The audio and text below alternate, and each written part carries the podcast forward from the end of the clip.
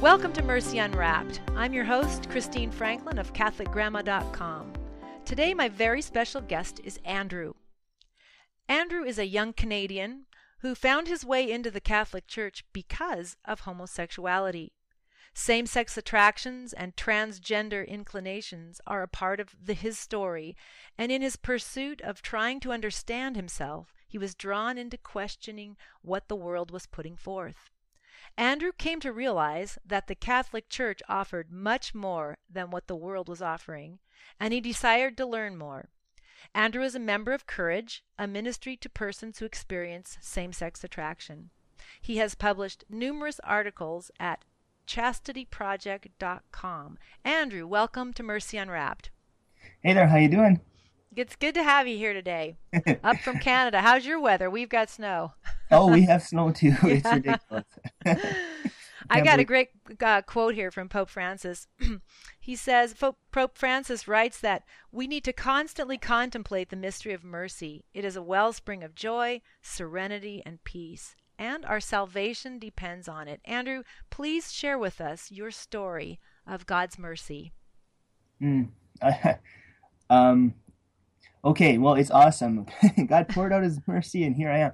There you go. Um, just kidding. There's way much more to it. Um, you know, I had never, ever, ever planned that I would be here right now. You know, I had these grand, grand dreams of what life might be, but man, God permit me to take some crazy turns, and I'm so grateful, so grateful to be here right now. Um, you know, return back to the Catholic Church and and striving to live in a state of grace and just just out of the way I used to like be away from the way I used to be living and I can't even put that into words more um, that I can't even put that into words how grateful I am. Mm-hmm. Um, so, uh, so what about my story? Hey, I guess uh, um, I'll just I'll just start real quick at the beginning here. Like, I'm I guess I'm one of those people like right from the very beginning of my life. I always remember um, daydreaming and you know wondering like, oh, what would it be like to be a girl?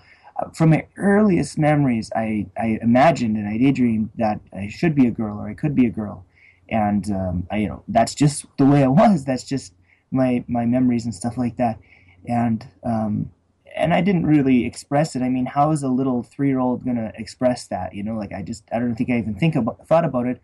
I think I just kind of you know just lived my life, you know, and um, and then as I got a little older, I started um, noticing that I, I, did a lot of the girl things. I maybe it was the way I identified. Like I, I remember I always took like the girl's name when we played Prices Right at daycare, and um, it was it was. I mean, we had fun, you know, but it was like I just in retrospect I noticed that I always took like I identified with the girl, the girl cartoon character or anything like that, you know, and um. everything again was just fine. It was just how life was. I was playing with the girls at recess mostly. I had my very special pair of pink airwalk shoes, and I was really good at skipping, jump, you know, jump rope and stuff like that. Probably the best boy in grade two who could do that. And I just really liked it. I don't know if it was just a personality match or something or what, but um, you know, I, I would talk to anybody first of all. But when it came to like hanging out and spending time, I just really felt closer or or more at ease with with the ladies and stuff like that. Um, the, when I was in grade two. Shortly after that point, I remember in grade three, our teacher showed us a really scary movie, and I was petrified. And I remember I was sitting beside one of my one of my guy friends, and you know, as a as a seven or eight year old or whatever I was, I remember cuddling up into him and kind of having my fear taken away. Like I was petrified. This was a scary movie for me and I just felt safe. I felt safe. It's not like he like brought me into his arms or anything like that. He just, you know, I just I just kind of nuzzled up and I felt safe. And I guess when you're eight years old and and retrospectively, you know, think about that, it's like, gee, I wonder, um, I wonder, I wonder if I'm gay. Those were the thoughts that I was I was coming back to later. But at the time, all I remembered is that I really liked it. I really liked the fact that I felt safe in, you know, with the protection of of a man, so to, so to speak. I mean, we were kids at the time, but that's what it was, right? Mm-hmm. And so these are the kind of things that laid the tracks down for my life, right? And just this general uh, passive, more feminine kind of, uh, you know, stereotypical. I don't want to say stereotypical. What I mean is like more. Uh, what the world would identify as more feminine and then also with the attractions now. And and nothing was sexualized yet you see like i was before the age of of, of sexual awakening. And another big thing that happened shortly after this is that when i was in grade four i'll never forget this my best friend my like best best best friend moved away far far away and i wasn't able to we weren't able to say goodbye and so i remember my heart was broken i cried for days and days and days again, it wasn't sexualized or anything. It just it just was. We were kids, right? And this is of course the days before like Facebook and all that stuff. And I don't I don't even know how I'd find the guy right now. Like I've tried looking him up on Facebook, like, hey man, how's it going? Can't find him. I so maybe I don't know. Maybe I don't know how to spell his name or something like that. But it would be nice. But anyway, I remember after that point, just just just intentionally like like putting putting myself at a little distance I was I didn't want to relive that pain on the heart. You know what I mean? Mm-hmm. And it was so deep. I mean, I, I, I don't I've never cried for days about anything except that. I remember that. Um. Anyway, after this, I I. I had I, I had sort of started to go into a little bit of a cave. I still talked to people and stuff, but I didn't let people get as close. And then what happened is I got exposed to pornography. Like boom. I was uh, there was a television show on like an after dinner TV show. It's called Hard Copy. I don't know if you remember that one. And there was a feature on Russian strippers, and I don't know why that needed to be on at like you know 6 p.m. on a school day. Um, but anyway, they showed a lot of stuff on that, and I remember like being like, "Oh my gosh, like what's that?" And uh, I, I had my sexual awakening, and I, I got a high like none other. And I, I remember spending basically the, every day for the, the next she's those nine the next 25 years effectively trying to relive that first high right? It's like wow. it, it, yeah and and that directed my my my relationships. It directed how the types of things i got involved in just anything any chance i could to you know to uh, relive that high if you know what i'm saying. So you know what? Can i i just want to say something right here because i'm you so you were nine years old when you saw that on tv Nine years old, yeah. Nine, okay, so and it was you weren't watching quote unquote porn. It was no, just a television show that had inappropriate material on it, and you were a very little boy, and all of a sudden, boom! I just, you know, any parents that are listening, pay attention. yeah, and you know what? This is in the '90s. Like, can you imagine the, the yeah. garbage that's on TV yeah. now? Yeah, Every single yeah. thing that's on TV could be a trigger for your kids. I just hope people can wake up and you know. Yeah. Thank you. Thank you for for mentioning that because I think it's really an important point. So, you so from the time you were nine, you were looking for that. You were looking for that surge again. For, oh yeah. You know. Okay. Yeah. Uncontrollably. Wow. Okay. Uncontrollably. And you said um, for 25 years. Well, yeah, I mean, yeah, I was a porn addict. Uh, I mean, that that led to the full fledged porn addiction. But I'll, I'll, get to that later. Okay. okay. But yeah, like honestly, I mean, I'm 35. I'm like, holy moly, like 20, well, 24, 25 years of this stuff. Like that's almost my entire life. I had no idea that it just like gets like got sucked out of my life like that. But it, it totally literally consumed me for so long. It, it's crazy. Um. So anyway, like you know, I I gravitated like in in the pursuit of trying to, to get that high again, I, I looked for anything I could find, like images of, you know what, anything like that. And of course, I landed on like the good old like weekend flyers that came with the newspaper, right? And of course, things would get kind of racy in there sometimes, you know, for a nine year old to see. But I mean, it's just regular stuff. We're talking like the lingerie flyers and stuff that would come, um, you know, with different companies and stuff like that. Or, or you know, just, just the underwear stuff. Uh-huh. It wasn't. I mean, we're talking Walmart here. I'm not talking about getting like a weekly Victoria's Secret or anything like that. yeah. Um, but uh, I just I would just use anything I could, and I remember one day just being.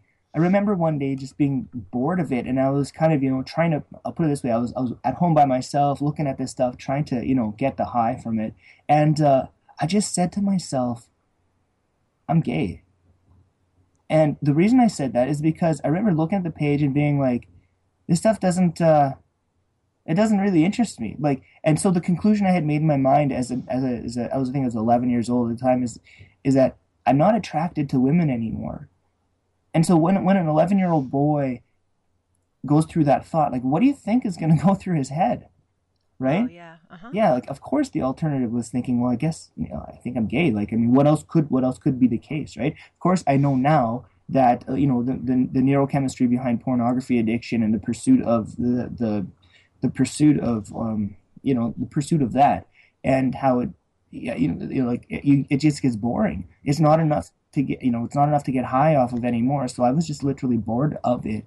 My Yeah. brain wasn't getting high off it anymore, and I mean that's I, I know that's going to happen to a lot of other kids too, and they, they need to know like that doesn't make someone gay or straight. It just means you've got a problem, and and I mean I'm not afraid to say that to people. Like looking at pornography is like a neurochemistry disaster, and it it can ruin relationships. It ruined every one of my relationships so far. Um, and I'm I'm intent. By the way, I'm intent to not let it ruin uh, this last relationship because uh, I took a, about a okay like fast forward to right now here. I I took about a ten years off of any serious relationships like I could straighten out my life and just kind of like uh, okay I. I didn't mean straighten out like you know go from gay to straight. what I meant was like kind of kind of put learn to put God back first in my life is what I'm trying to say. And um, He has blessed me with um, a relationship with somebody we're pursuing a holy sexuality together. She she is a beautiful uh I'll put it this way she's the love of my life and I know that God brought us together because there's no way in hell that we would have gotten together on our own accord. Uh God showed poured out his mercy on that. I mean like we met six years ago and and I can't believe it that like he would bring us back together and we actually just got engaged about uh, a month ago to the day how about Oh, well, congratulations. yeah. Okay. Well, that was a little aside. what I'm Yeah. saying is that I, God cleaned me up out of pornography about two two years ago, and and that was it. And I'll get to why that how that happened later. Um, but but I knew that needed to happen before I could ever have a, a good holy relationship, right? And man, the Lord blesses us. I can't believe it. Like I mean, I mean, what's not to believe? I should just always put my trust in Him instead of myself. I mean, I don't know. I hope you can hear the joy in my voice. I, I hear I'm just running around with my story here, but like, uh, yeah, God is good. oh, I can definitely hear the joy, and you're you're doing fine. okay, cool. Yeah. so anyway, yeah. So this happened. Um, uh, I was using this stuff. I said I'm gay. I don't know what's going on here, and um, I was, I'm like 11 years old, and I just sort of internalized that. I didn't. Um, I don't even know if I'm picking up at the right spot. Anyway, I internalized that, and I just sort of kind of kept that on the back burner, right? But everything from my earlier years kind of started to make sense to me, and sort of was like, okay, well maybe that explains why I like I liked cuddling up to my guy friend when we were watching the movie. Maybe that's why I dreamed that I was a girl. Now, of course, I didn't realize that you know transgender inclinations, or what the world would call it, that um, and sexual attractions were really different things at the time. I know there's there's lots of clarifications there, but uh, I just saw it all as one big thing. Like I'm different, okay, hmm and and I got to figure out what the heck's going on. Um, anyway, so a- as the years went by, I remember. uh, So this was grade four, five. I was eleven, so grade six, that around then, and that's about when I really started noticing uh, that my the same sex peers in my school really started like pulling ahead of me in I would say ways socially. Like this could be due to choices I made to distance myself so I wouldn't get hurt, you know. And um, I really wanted what they had. They had this popularity and you know just this social savvy that I just didn't have. Um, and I began to long for that. And I think I kind of idolized them a little bit of what you know, well, what it could be, you know, like or how come how come I'm not like man enough to have what they have or all that kind of stuff. So my ideal of man at that early age was obviously not me. I didn't embody what I what I understood to be what a, a guy should be at the time, you know. And of course, it didn't help that like you know people would say to me, "Oh, you should be a girl. Look at those beautiful long eyelashes," right? So I mean, like that those comments further they didn't confuse me per se, but what they did was they they continued to water or like nurture the seed in my heart that maybe I actually was supposed to be a girl. Like maybe my complement was supposed to be a boy, you know? Mm-hmm. Because I mean, like you know, like your complement, you start looking for people who can who can bring to you like you know like who you'd be a good match with, who you'd like to be. And so yeah, I, I like virtually idolize these kids and I uh, or the, these boys and and you know we, we played and stuff like that. But deep down in my heart, I really wanted to be them, you know, and I I didn't know else how to express that other than to just you know hang out and then feel feel empty and lost when they you know they when we drifted apart, so to speak. So anyway, that's that was my peer stuff. Oh my gosh! And uh, earlier on, like I was, I was, I got teased a lot too. Uh, I can't remember some of the things that like led up to the teasing, but um, I did, I do remember getting teased and like, horribly teased and, and embarrassed, and and that caused a lot of anxiety and that just further further kind of triggered my uh, spiral to you know into isolation right? And isolation kills. I mean isolation totally kills especially when you're dealing with pornography addiction you know what i mean? Um, isolation is so bad. Um, so yeah all these things were at work you know and in high school so i mean you know uh, fast forward a bit i always kind of had a couple of guy friends and stuff like that and in high school I, I started to just kind of like I, I really started to begin to embrace like my femininity. It's really hard to explain. Like I I um I was not like you know buff or anything like that, right? and and but but I had I had a I had a history of of of athleticism, right? So I had I had the curves and stuff like that, believe it or not, like muscular curves. And so I was like, ooh, I kind of actually have like kind of like a womanly kind of body, and I kind of ran with that actually and uh, really took secret pride in that. And that's when I discovered uh, cross dressing too, right? And I was like, and that became such a huge escape from like the anxiety that I didn't want to address or that I couldn't. It was like a holiday, right? And I mean, a holiday from reality. And it was basically, it wasn't so much getting me high like like pornography was, but it, it was a high in the sense that it totally took me away from all the problems of my heart and everything like that. And remember, at this time, like I had reasonably low self esteem, and and I I basically thought that nobody would ever want me or love me, you know. Mm-hmm. And and I mean that that stuff is horrible, I, and I'm sure a lot of listeners could understand that, right?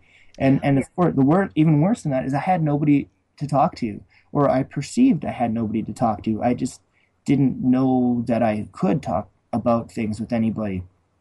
So here I am dealing with all this stuff by myself, thinking I'm gay. Every kind of signal and sign is telling me that, hey, you know, like this is who you are. Clearly, you're gay. It probably didn't help that as a teenager, I actually was sexually abused by a male. And so, you know, and, the, the crazy thing about that, like I've, I've forgiven this guy. I don't even know who he is actually. It's a long story, but uh, I, I finally, after like 10 years of like holding this in, I was able to forgive this guy. Thank God. You know, all glory be to God for that. Um, but uh, my body physiologically responded, if you know what I mean.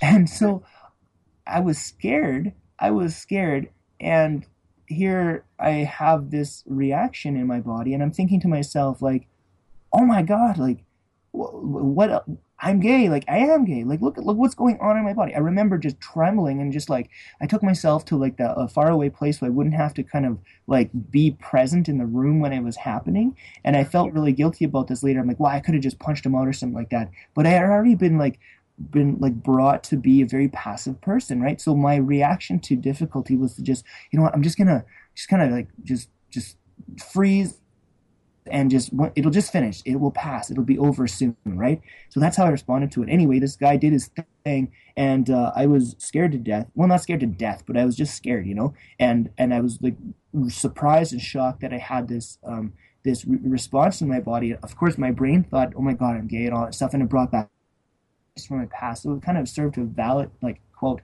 validate quote all these other memories about what I should be and who I am and stuff like that. But what what I realized today is that my body was just doing its job in response to touch. I have nerve endings and they function properly, apparently. so I was scared. I mean, and any guy listening knows that sometimes that thing's got a mind of its own, right? You could brush up against a cactus and you could still, you know, have a reaction. Sometimes that's just the way it is. and yeah.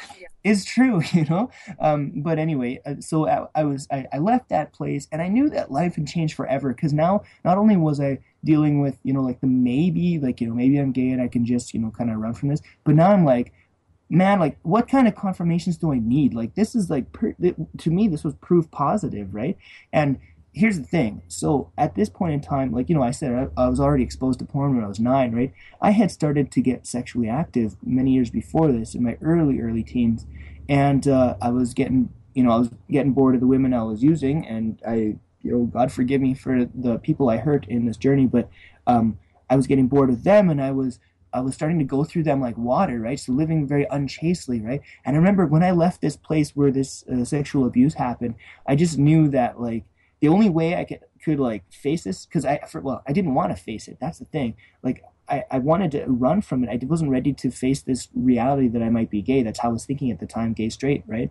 Um, I wasn't ready to face this, so I just decided to uh, run and run faster and and run faster and faster and faster, and that caused me. Well, that didn't cause me. I chose. I made the decision to to engage in many more unchaste activities at a f- much higher rate, like like like speed, I guess, um, higher velocity. Uh, oh, that sounds so terrible, but I use women more and more and more. Everything just launched into hyperspeed, um, just to try to run from my reality. Right, I was running, and of course, then then I discovered online pornography, and then man, like my my pornography addiction just exploded. It, it was insane, and and um, if people only knew the dangers that are one click away from your child, you know. Yeah. Yeah. one click Yeah. you can't unsee things Uh, there's things there's things that i have seen that i wish i could unsee and i can't and i know that like for example like say i have got, i've got a fiance now when i close my eyes by the grace of god those visions that i those those those things that i've seen that are etched in my mind they're etched in the inside of my eyelid those things are are being blotted out one by one by the grace of god by by prayer but let me tell you they're still there and I know that the devil likes to use those sort of things and to tempt me into uh, other types of activity and stuff like that. And it's a daily struggle. And I know it'll be a struggle every day for the rest of my life to to say, you know what, uh, Satan, go away. You know, um, angels are more powerful than us. And I think that realization really changed my life. It really got me down to praying. I try to do a rosary Yeah. every day. Yeah. Well, Andrew, we got about four minutes left. Um, I'm wondering if you could talk about how you you had mentioned before we were visiting uh, about a child, and um, I thought you might want to mention that, and uh, you had said you did, and also how you got back to the church. Oh, this is perfect, perfect timing. Here we go. Well, anyway, I, I moved way up north and I was struggling with everything, and then I finally kind of came out to myself again. So this is like this is this is my mid to late twenties. I came out again because I was using this porn, like I was using online and same sex porn and transgender porn and cross dressing porn. I was crazy porn, and I was like, I can't run from myself anymore. I have to just say this is who I am. And so I did. I came out a second time, and then shortly after, like we're talking days, I went to church. Now I hadn't gone to church much in a while, except to please you know my parents and stuff, and. Um, father from the pulpit actually invited us to learn more about the topic of homosexuality. And here I thought I knew everything was there was to know. Like you're born that way. Ten percent of people are gay, like all that kind of stuff. So I went home and I read and I read and I read and I learned that everybody's got something to say about this and everybody thinks they're right. And everybody out there, virtually everybody out there, wants me to say take on this identity and say that being gay is who you are. And and just got to respect my story. I didn't want to do that. I didn't want to be the gay kid. You get picked on, all that kind of stuff, right? And so what I realized is that these guys were trying to get me to claim an identity, and I was like, wait a second, I get to choose. I get to choose how I see myself. That that belongs to me. And I know with the advent of like Caitlyn Jenner, uh, Bruce Jenner guy. I mean, everybody knows you do get you do get to choose how to perceive yourself. And so I was like, you know what? I am gonna I'm gonna break from this narrative that the world's pressing on me, saying that I have to say I'm gay. Instead, I'm gonna say, no, no, I I don't want to embrace that identity. I'm gonna just be a person, and I'm going to be a person who can be honest with myself about the existence of the attractions I experience. It's it's, it's as simple as distinguishing um, manslaughter from first degree murder. It's kind of morbid, but but manslaughter is not specifically chosen uh, to kill, and first degree murder is a specific choice to kill. Well, you know what? The attractions I experience are not a specific choice. They're not. I mean, there's choices I made that influenced how, like my trust zones and who I would be gravitated towards, but but I didn't specifically choose them. And and um, the identity, like how I choose to perceive myself, that is a specific choice. I'm going to tell you something. That truth shattered shattered my entire reality into a whole new level like a whole new level of understanding. And and i looked for that truth online like where was this truth found? And the only place i could find that truth was in the catholic church the only place was in catholic church writing. I subsequently also found it in the orthodox church writings as well but nowhere out in the world were they distinguishing the difference between attractions experienced and identity embraced and you know why i say attractions experienced instead of attractions that i have is because attractions are fluid we and everybody knows this in the in the gay community too. You can be one letter one day of the alphabet in that acronym, and you can be something else the next day. Every day that we decide, you know, what our inclinations are or, or how they, they how we choose to express them, that always grows and changes with with how we grow and develop as persons. So mm-hmm. I definitely make sure to make that nuance known. And I found that in the Catholic Church, the last place the world taught me to, taught me to look and, and, and the short version is that as I began to pursue understanding, I realized what else don't I know about the Catholic Church? The Catholic Church that I was pushing away, um, man, maybe there's more that I don't know. And I began this lifelong journey that started, well, lifelong. It started when I was 27, and it's going to be lifelong. And every single time I dive into it, the Catholic Church has the truth. And I was done embracing lies. I lived my whole life as a lie, trying to be happy and I was done with it. And the world, all the world did was offer me lies and try to give me this reality. It was centered on this small, reduced concept of self, saying you're gay or you're straight or somewhere in between. And it's like, no, there's no place for that. And there's like, there's there's no place for that if you want to look for truth. And my narrative about how I found truth in the church and I've come alive in the pursuit of virtue. I love Jesus Christ. I can say Jesus Christ and it's not a swear word anymore. I love Jesus Christ and I can come alive in virtue and totally offer myself to him in joy and and the world the world needs to know that people like me exist. I've come to recognize the attractions distinct from my identity, and in my identity, I don't self-identify as the gay Christian. I self-identify. I don't. I self-identify as a person, a person, a beloved uh, little as son of God, a beloved brother of Christ. That's my identity. I've been able to come to embrace an identity that orders the infinite God above my finite self, with with regards to what I put at the very core of my being. That is what the church is calling us to. And in that, think about it. The infinite, infinite God can give us more. And He does give me more. He gives me more joy and more purpose and more sense of, of, of well being. And definitely, I found that belonging in the Catholic Church along that pursuit of holiness, along with other virtues as well. And virtue, of course, doesn't just mean monogamy, it means holding up God's law, like what God, uh, hold, uh, upholding what God created. And I know that if for me to do that, I got to step back from any relationship that you know draws me into misusing my sexuality. Right? I'm gonna I'm gonna make sure that if I if I do enter a sexual relationship again, it's gonna be holy. And therein comes the the whole story with my fiance. We're both committed to honoring God's holy design for our bodies, and it took a long time to get here. And God has done a lot of healing on my heart and as far as the, the, the breaking of the pornography addiction, I'll just tell you there was some intercession of some saintly people in heaven that were involved. That's all I got time to say. But but that commitment to holiness can bring a joy, the real love that I never experienced in my life before. All I had before was the counterfeit.